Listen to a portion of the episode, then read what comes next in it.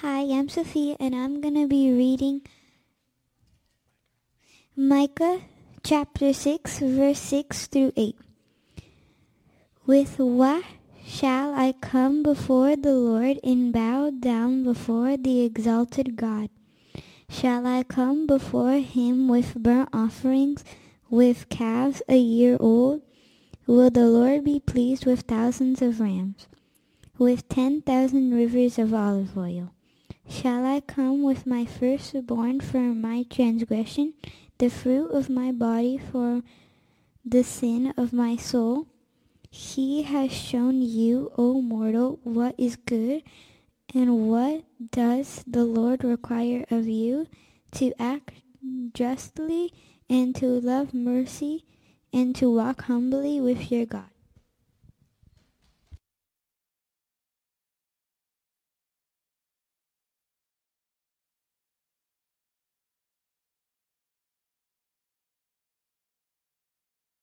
Sophia, that was terrific. And her security detail there with her too. Thank you for that, Andre. Good morning, everybody. Good to be with you, friends. Uh, as, um, as you may note from Sophia's reading, uh, so this Sunday is Family Worship Weekend, and we do this approximately once a month. Uh, one of the things that they've learned over time uh, is a really important component in helping kids keep their faith into adulthood is regular exposure to worship with the whole family and not just in the kids' ministry. So we, uh, you know, three weeks out of four, our kids are in Sunday school, age-appropriate learning with the Kid Life crew, and then one out of four, they're in here with us. So we're always stoked to have the kids and have uh, just great kids like Sophia uh, help with different aspects of the service too. So uh, moreover, as we talk about uh, for us as a community, I mean, we are here because we are learning from Jesus how to live our lives the way that Jesus would live our lives if he was the one that was living them. We are uh, learning to grow as his apprentices and to carry on his work in the world. And to that end, our priority this year is outreach. In 2024, really that is our main focus. And uh, the, the, last two weeks, just to give you a quick recap, and uh, there's been a lot of great interaction over the last two weeks, and thank you for that. But um, uh, talking about evangelism the last two weeks, and this idea of witness, right? That for most of us, we are not going to be called to be preachers or theologians or apologists, but our call, the way that we live this aspect of the faith out, is through being a witness, living with Jesus, and talking about that life with Jesus.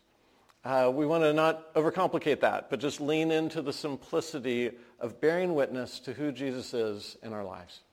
Last week, we talked about uh, praying and acting and speaking, and this being our posture in a post-Christian world, and uh, particularly leaning into that aspect of prayer. That the first work of bearing witness is just prayer for those around us, praying that God would move in the lives of people that he's put in our lives already. I got a, a great comment this last week from someone who said, I, you know, I was here last week. I wrote down two names on, uh, on that little card that we gave you last week. I wrote down two names and started to pray for them and got a random text out of the blue from both of them within the next two days. If I had a dollar for every time I hear that story, seriously, God moves when we pray. Uh, so that's, that's a big focus for this year too. And today we want to add another layer to that as well talking about uh, another very important piece when it comes to our mission in the world, and that's the biblical work of compassion and justice.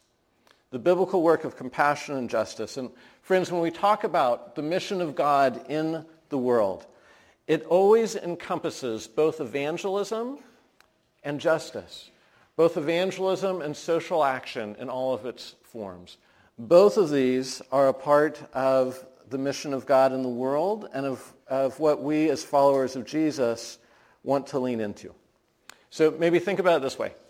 Uh, when we see the mission of God in Scripture, it's always to the whole person.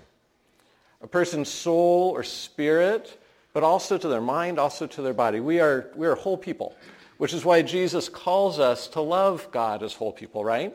Love the Lord your God with all your heart, soul, mind, and strength. We aren't just a bunch of parts. We are whole people. Now, when you look, for instance, at the ministry of Jesus, you see this lived out, right? So did Jesus, in his ministry to the world around him, did he invite people to receive forgiveness and salvation for their souls? He did, yes? Uh, and in fact, sometimes this got him in trouble. He was always forgiving the wrong people. And so, you know, or in the eyes of some. And so this, this is part of what Jesus did. Now, did Jesus also meet physical needs as he ministered to people? Of course, right? He healed people. He cast out evil spirits. He fed the masses. He was ministering not just to people's spirits, but also to their bodies. Now, one more here. Did Jesus also speak against areas of injustice in that society? He did. He did, especially in the religious establishment. He called out practices that were oppressing others.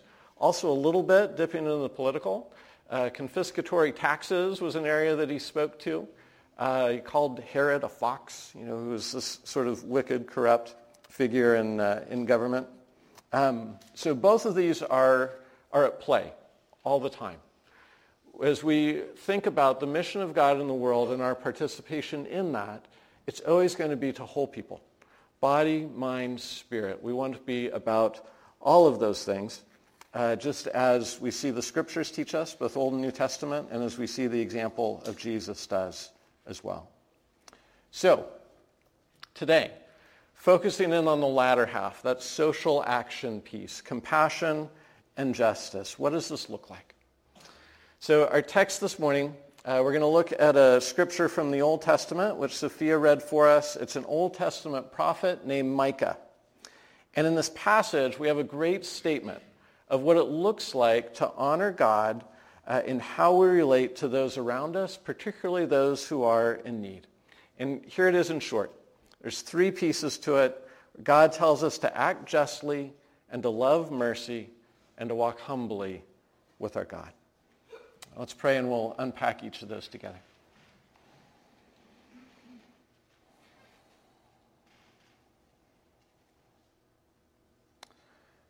Uh, Lord God, uh, we want to, in our, our apprenticeship to Jesus, we want to be like him.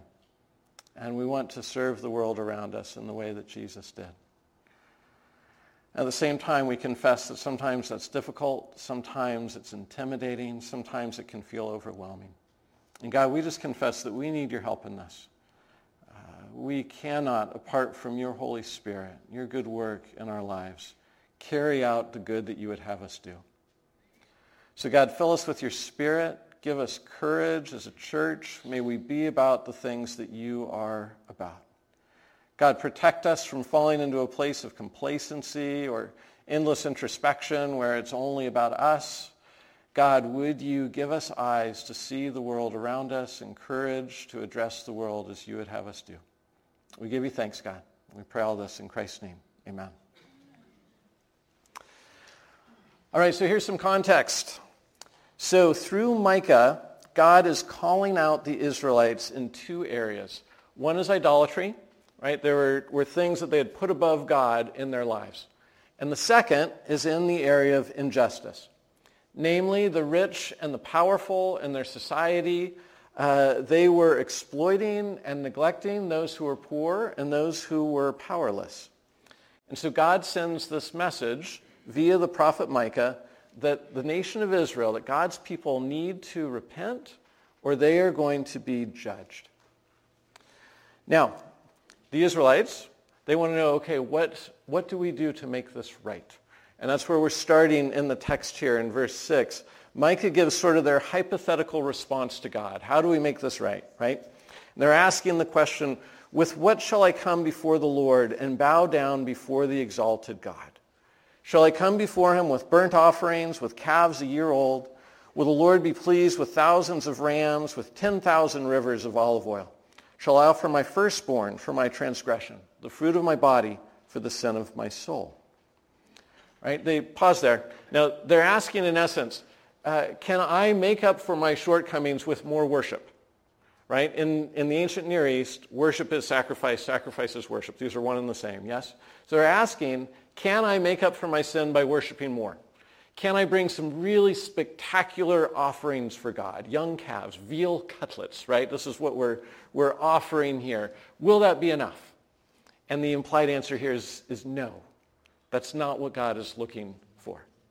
So they up the ante. Say, well, how about rams, right? You like lamb, right? Everybody likes lamb. How about, how about lots and lots and lots of rams? And the answer again is no, not what God is looking for. Well, olive oil. It's, you know, it's good for cooking. It's good. It's terrific. Olive oil. How about rivers and rivers of olive oil? And again, the answer is no. And then finally, it's almost like this throw up your hands and, well, what do you want from me? Right? Well, you want my child? You want my firstborn? What shall I offer to make up for my sin? And kind of sit with that for just a minute. Because I, I would suggest that sometimes we do something similar.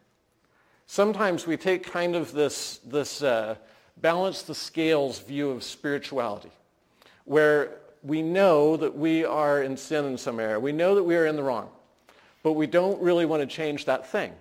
So instead, we say, well, God, how about if I put something on this side of the scale and we get things to balance out? If I just do enough good over here, will that be enough to let me not deal with my sin? Right? It's this little bargain that we kind of strike with God. Anybody want to own that? You feel that a little bit? Some timid nods. Okay, we'll take that. We'll take that. But, you know, you, will say to God, hey, I, I'll, I'll go to church every week right? Or I'll start to tithe. I'll set up auto pay. That's how committed I'll be. I'll, I will, you know, I'll never miss. God, I will do this or this or this. But I just kind of want to hold on to this thing over here. I don't want to let that go. That's sort of what the Israelites are doing with God in this passage. And God says, no, that's not what it is that I'm looking for.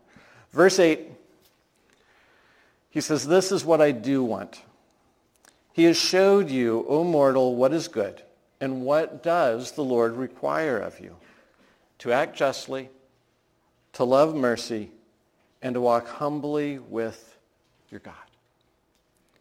Again, to act justly, to love mercy, and to walk humbly with your God. Now, he's not saying here that worship is unimportant, by the way. God does want our worship, and he's worthy of our worship. But what he is saying is that worship without obedience is hollow. It's meaningless. We become that proverbial person who's always saying, I love you, I love you, I love you, but is entirely self-centered and always puts themselves first. And you kind of say to that person, you know, I appreciate you saying I love you, but you could kind of back it up with your actions too. That would be nice. God says, what I want from you is for you to act justly and to love mercy and to walk humbly with your God. So let's break these down, yes? So act justly. So uh, we're going to be a little nerdy this morning, give you a touch of Hebrew. For those who enjoy the nerdiness, you're welcome. For those who do not, so sorry. Uh, mishpat is the word behind here. It's, it's one of those biblical words that we should kind of know, mishpat. And uh, it's usually translated justice, sometimes translated as some other uh, kind of parallel words too. But essentially, this refers to things being restored to the way that they should be. Mishpat, justice, is a restoration of things to the way that they should be. So this, this includes punishment for wrongdoing. That's part of mishpat in the Old Testament. It also includes the restoration of rights or the giving of rights where rights are absent. Right? So if there is an imbalance in terms of, uh, of one's rights, mishpat is what restores that.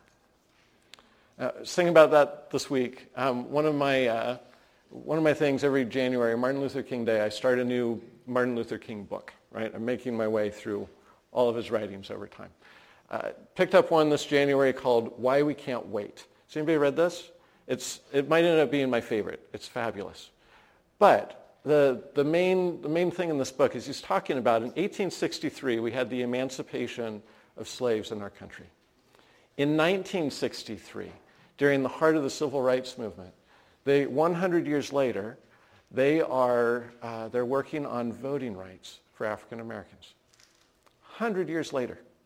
And one of the biggest criticisms that they're receiving in the movement is you're moving too fast. You know, we're, we're, you got, you got to slow this down. It's too disruptive. It's this and that. And his answer to this, his answer to why we can't wait is it's been 100 years.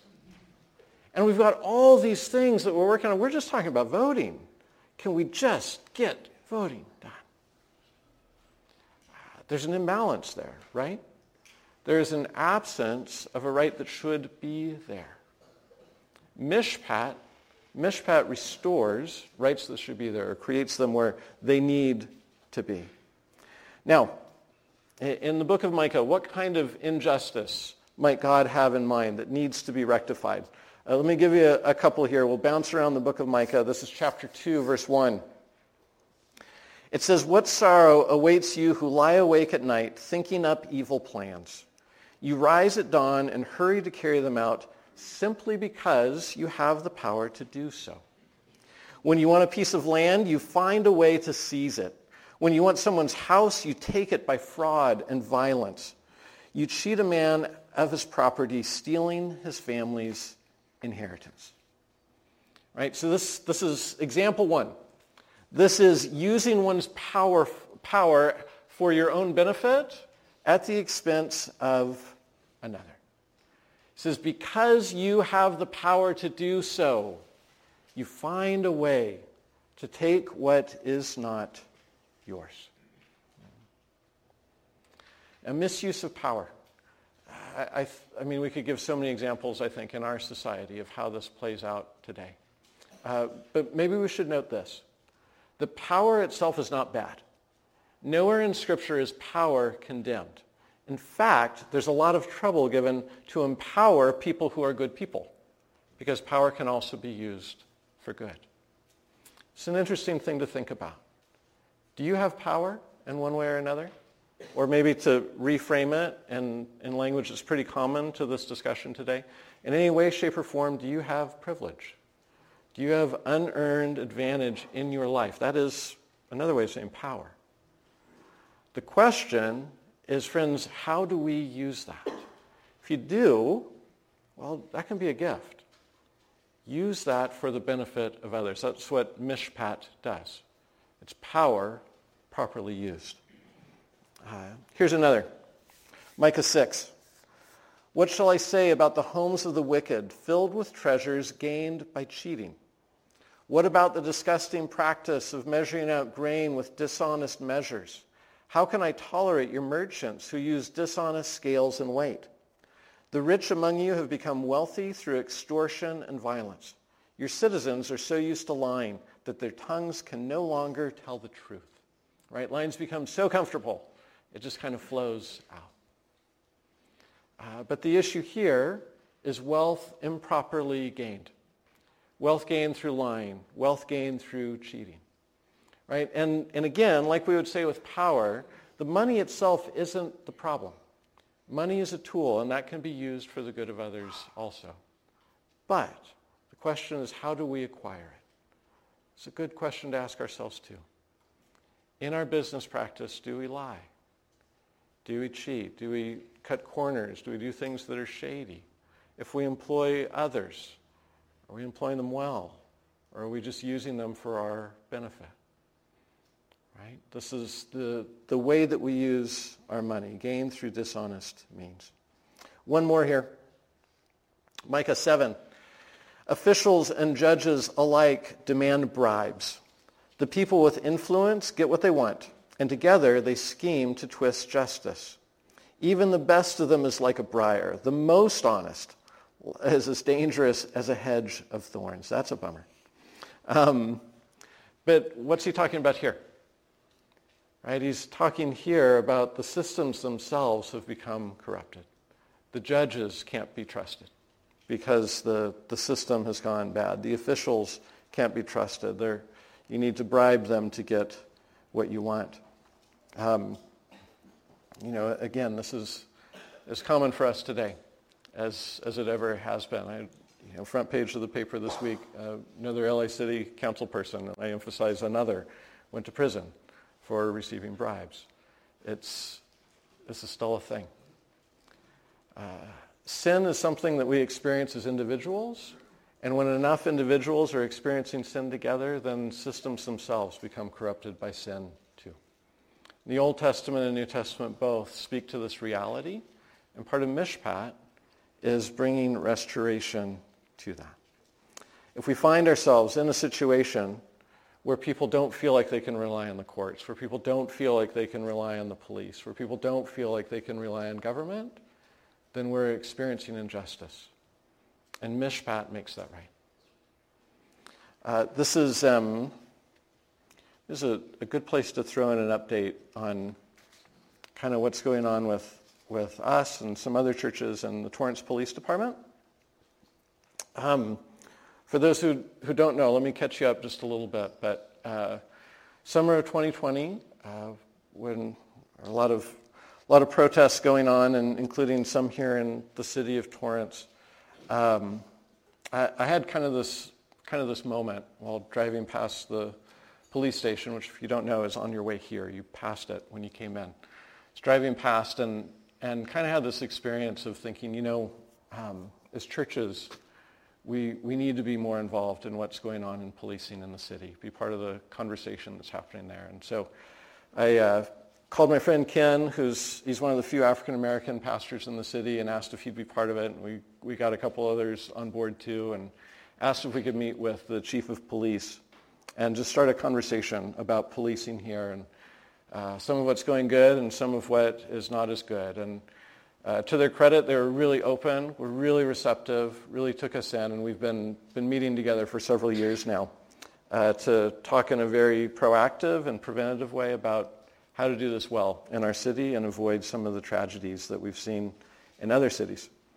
Um, about a year into these conversations, uh, we had an incident with Torrance Police where uh, a couple of officers had pulled somebody over uh, in the course of this, they arrested the person and impounded the car. And then after hours, the police officers went back to the impound lot, snuck in, vandalized the car, uh, tore it up, spray painted swastikas on it. Um, it, it, was a bad scene. Um, they were arrested. They were fired. First they were fired, and they were arrested. Um, and their, their trials are actually still ongoing now. In the investigation that came out of that, uh, they discovered too there was there were 13 officers who were part of a uh, text message thread that was um, was just super rough. I mean, just filled with with a lot of really harsh racist language, threats of violence, homophobic rants, really really appalling. Um, things that I would not repeat for us here while the kids are in the room. Google it if you will, but prepare to get really angry if you do.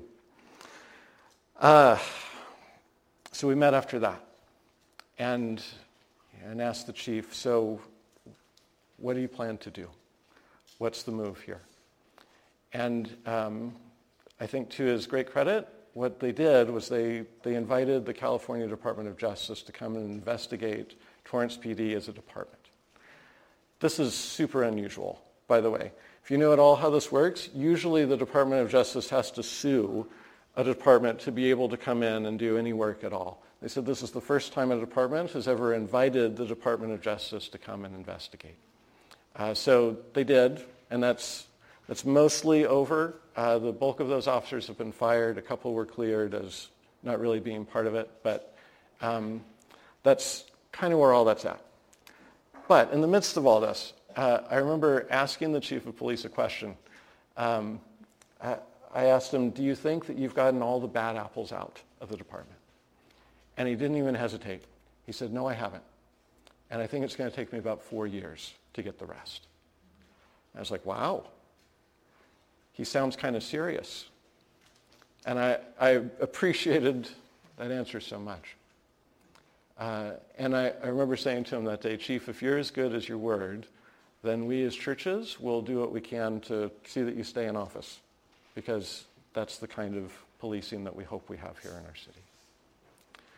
Fast forward to today, um, or by today I mean the last six months or so. Um, the, the chief has, he's done well. And without getting into a lot of details, um, They've passed over certain people. They've retired out certain people. They're doing more hiring from the outside. They're doing a lot to change the culture of the department. And they've also kind of kicked the hornet's nest in doing so. So, um, you know, we asked the question a little while back, uh, is the chief's job in danger? And we were told, yes, it actually kind of is. I said, well, what can we do? I said, well, it's the city council that hires and fires the mayor. And they're getting pressure from some constituents who know there's unhappy officers and, you know, perhaps you could speak on our behalf. And so we did. Instead of meeting with the mayor, and we've been having conversations with the city about, uh, about our preference for the way that they're currently doing it and trying to provide some cover for city officials who are doing good, who are, who are actually pursuing mishpat. Um, that, that's probably the most current real life example I have of what this looks like for us. Does this kind of make sense?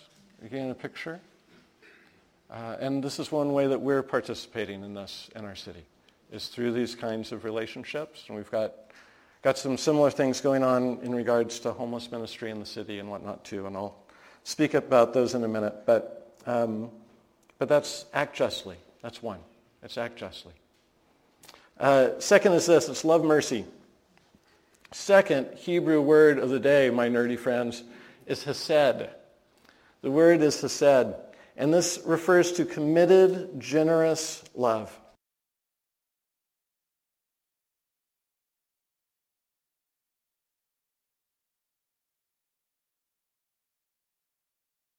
This is translated as God's covenant love, uh, and it, it, involves a lot. Uh, but it starts with this idea that God's commitment to us is unchanged by how well or how poorly we are doing at any given moment. So um, I don't know if that's something that you need or you appreciate, but I like that a lot. That God's love for me is not contingent on my win-loss record. It's not contingent on how well I'm doing in any given season. It's not based on the strength of my faith. It is based on the strength of God's faithfulness. And he is always strong enough. His love is a committed love. And what we might ask, does that have to do with mercy? If we're to love mercy, well, how does this relate?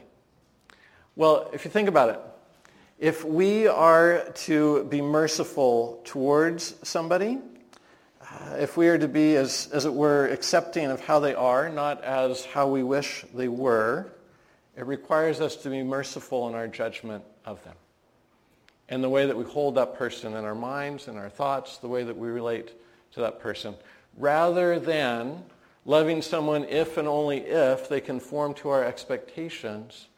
We're called to love, to Hesed, in the way that God does, apart from their win-loss record, apart from how they're doing. Just to love. And that, that is a merciful estimation of another person. Think here as a great example of this, Jesus on the cross. Father, forgive them for they don't know what they are doing. Well, I don't know about you, but it sure looks to me like they know what they're doing.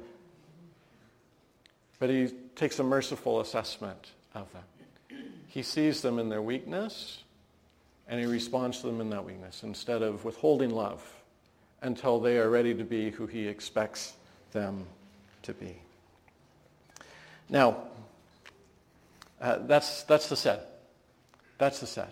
And God says, this is what I want you to do. I want you to act justly, and I want you to love Hesed. Now, how might this relate to our neighbors in need? Uh, try this as an example. Um, it can be really easy when we see somebody who is homeless or they're chronically poor uh, to assess that person from a distance and to assign motives to them. Say, oh, well, they're probably lazy or I bet they're an addict, or maybe they're a scammer, or whatever. And, um, and maybe so, right? If you've worked at all with the homeless, you know that's, that's a decent portion of the population. Uh, but Hesed calls us not to uh, make our mercy contingent on any of those factors. To take a generous view of another person and just to love. just to love apart from conditions that we might put around that love and whether they, they deserve said love or not. What does this look like in practice? Uh, it looks a lot of different ways. I'll give you mine as sort of an example and you can, can take it for what it's worth. I don't think you have to do this how I do it, but by way of example, um, you know, when, when people are asking for money or asking for food or whatever, um, I, I, don't think I've ever been in a, in a place where I'm able to or eager to help everybody, but I, I try to help some, right? I, I was coming out of a parking lot uh, in Torrance on Friday, and there was there was a guy there with a sign, and you know he was asking for food or asking for money. I'm not even sure which, but um, you know, just just seeing this guy just for a second, right? You're in the car, you're in motion, um, but but just in that brief second, you look at this guy and you just know this is a guy who has been working hard his whole life, right? He just had the hands of a worker right? And his legs were kind of bowed. You know, he looked like he'd been riding a horse kind of thing. It's just like, man, this is a guy who has used his body and used it hard his whole life. And I have no idea what brought him to a point where he's standing in this corner holding a sign. But my heart just broke for him. You know, and I, um, so I, I circled around once more. The light changed, so I zipped past him, but I was like, okay, I'll circle around and, and gave him some money. God bless you and moved on. Uh, other times that doesn't feel as comfortable to me or it doesn't feel like the right move, but I, uh, I'll sometimes carry some apples with me in my car. Sometimes I'm, I feel more comfortable giving somebody food than I do giving them money, and so I have food. So I have something to give them. Or when I'm going into Trader Joe's, sometimes there will be a family in the parking lot and they're asking for money, and so I'll get them something in the store. Right? That's, that feels like a comfortable way for me to uh, to love mercy with that particular person. Buy them something healthy, right? So if they've got something to eat and I'll know it's good. Or if I'm going into Starbucks and somebody's, you know, somebody's there, I'll ask, hey, do you want a cup of coffee? And get them a cup of coffee, right? Sometimes they're like, yes, I do. I'd like a triple macchiato with four pumps, half caff, and uh, and I'll be like, you know, I I don't buy myself six dollar coffee, so I'm I'll just get you what I'm having, okay? It's going to be drip today. And it's like, okay. And hopefully that's enough because coffee is the nectar of the gods. So you've got to have it. So um, now, inside of this, can there be a point where, where helping hurts? Where our, our mercy ends up not being merciful, but ends up worsening a person's condition? And yes. And I, I think we can act with wisdom and love mercy at the same time. It's, it's good to have that in mind. Uh, we, we had, uh, it's humorous in some ways, we, we had a conversation, a meeting with, with a bunch of pastors from the city, and we were talking about homelessness in the city. And, and one person in the group said, you know what? We, we have to be more careful in the way that we're doing handouts because sometimes it leads to further impoverishment and da-da-da. Another pastor in the room was very upset by this. It was like, no, we, you give money, you give food every time, you don't think about it, you just do it, that's the way it is. Starts quoting the Good Samaritan to the other guy as if he never heard it. It's getting a little loud, a little heated, and you know, the rest of us are like, like breaking out popcorn going, oh, this is, Lutherans are feeling fiery today. Look at this. And, um, but, but it was interesting. The, the person in question uh, was a, a, woman who's kind of well known among the homeless in Torrance for quite some time. She's living in a tent on Airport Drive over by the airport for uh, a handful of years. And, and the one person would bring food on the regular. The other person pointed out that this woman finally died cold and alone, covered in her own feces in her tent. Is that really merciful? These questions are real and they're, they're kind of complex. Uh, but even as we exercise wisdom, we, we need to be generous in our mercy. Right? Now, best case scenario is when we're able to blend some, some Hesed and some Mishpat together, right? Where our mercy brings people to a place where it's not just meeting the need of the moment, but it's helping them get to a place that's better. Right? So I'm, I'm very proud of our churches helping start Family Promise right, where we're taking homeless families with minors, and that is a bridge to get them off the street. They don't stay on the street if they're part of that, that program. They get into work, they get into homes. Uh, the work that we're exploring now with the villages, uh, just down the street here, it's similar. It's a bridge to get people off the street. And when we're able to do that, to me, that's like that's a win-win-win. The more we can do of that, the better. But at the same time, sometimes the best we can do for somebody is to give them some food. And that too is doing the work of God. It's loving his son. Yeah? All right, one more. Let's walk humbly. So this one is really interesting to me. Um, humility is always a virtue in the Bible, right? There's never a bad time for humility. Uh, but in this context, it's, it's really, it's curious to me. It doesn't fit quite with the others, right? Like uh, act justly, love mercy, those fit together oh so nice, but how did humbly, walk humbly, get into this list?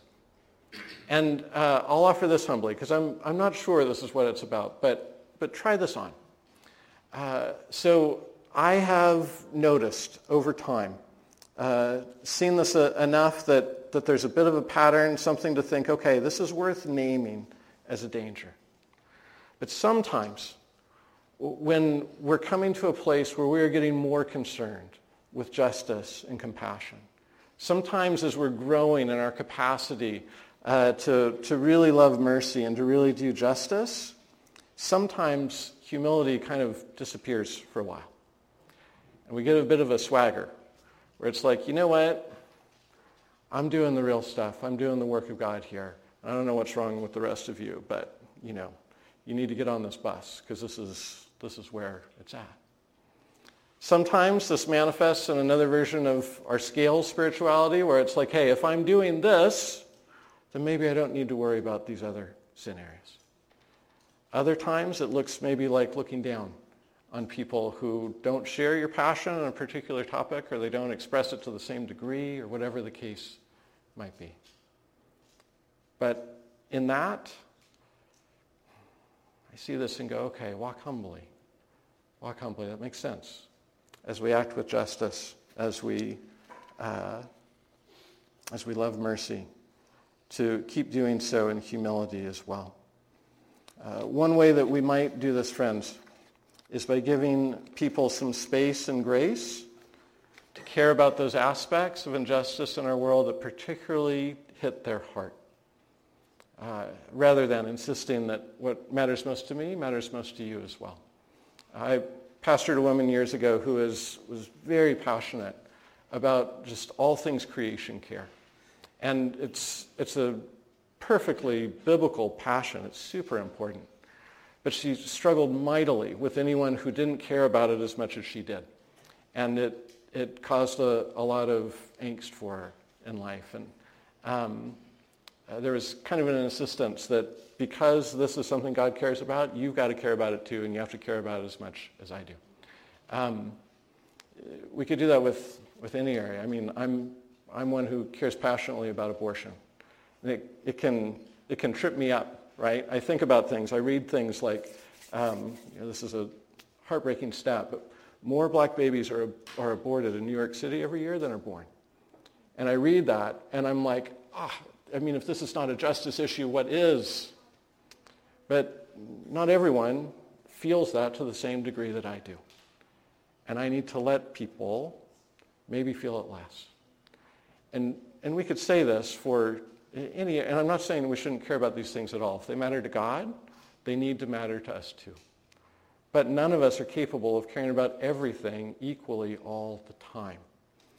And maybe, maybe as we think about these different areas where I know people in this room have, have a lot of passion, you know, but think about things like, like justice when it comes to poverty, racism, abortion, labor rights, clean water, a fair justice system, good policing, care for single mothers, parental leave, fair wages, just housing, free and fair elections, the foster care system, discrimination against LGBT people, gun violence, care for the environment, uh, war, mass incarceration, prisoner education and reentry.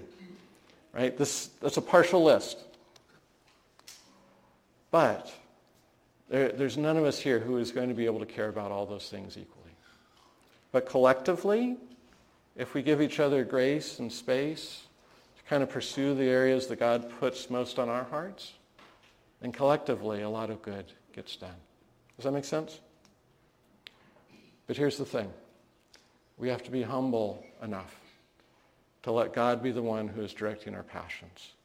Uh, we have to be humble in order for that to happen. Uh, Martin Luther King, uh, he wrote this. I loved it. He says, the first question which the priest and the Levite asked was, if I stop to help this man, what will happen to me? But the Good Samaritan reversed the question. If I do not stop to help this man, what will happen to him? That's the heart. That's the heart, friends. Act justly. Love mercy. Walk humbly with our God. Let's pray together.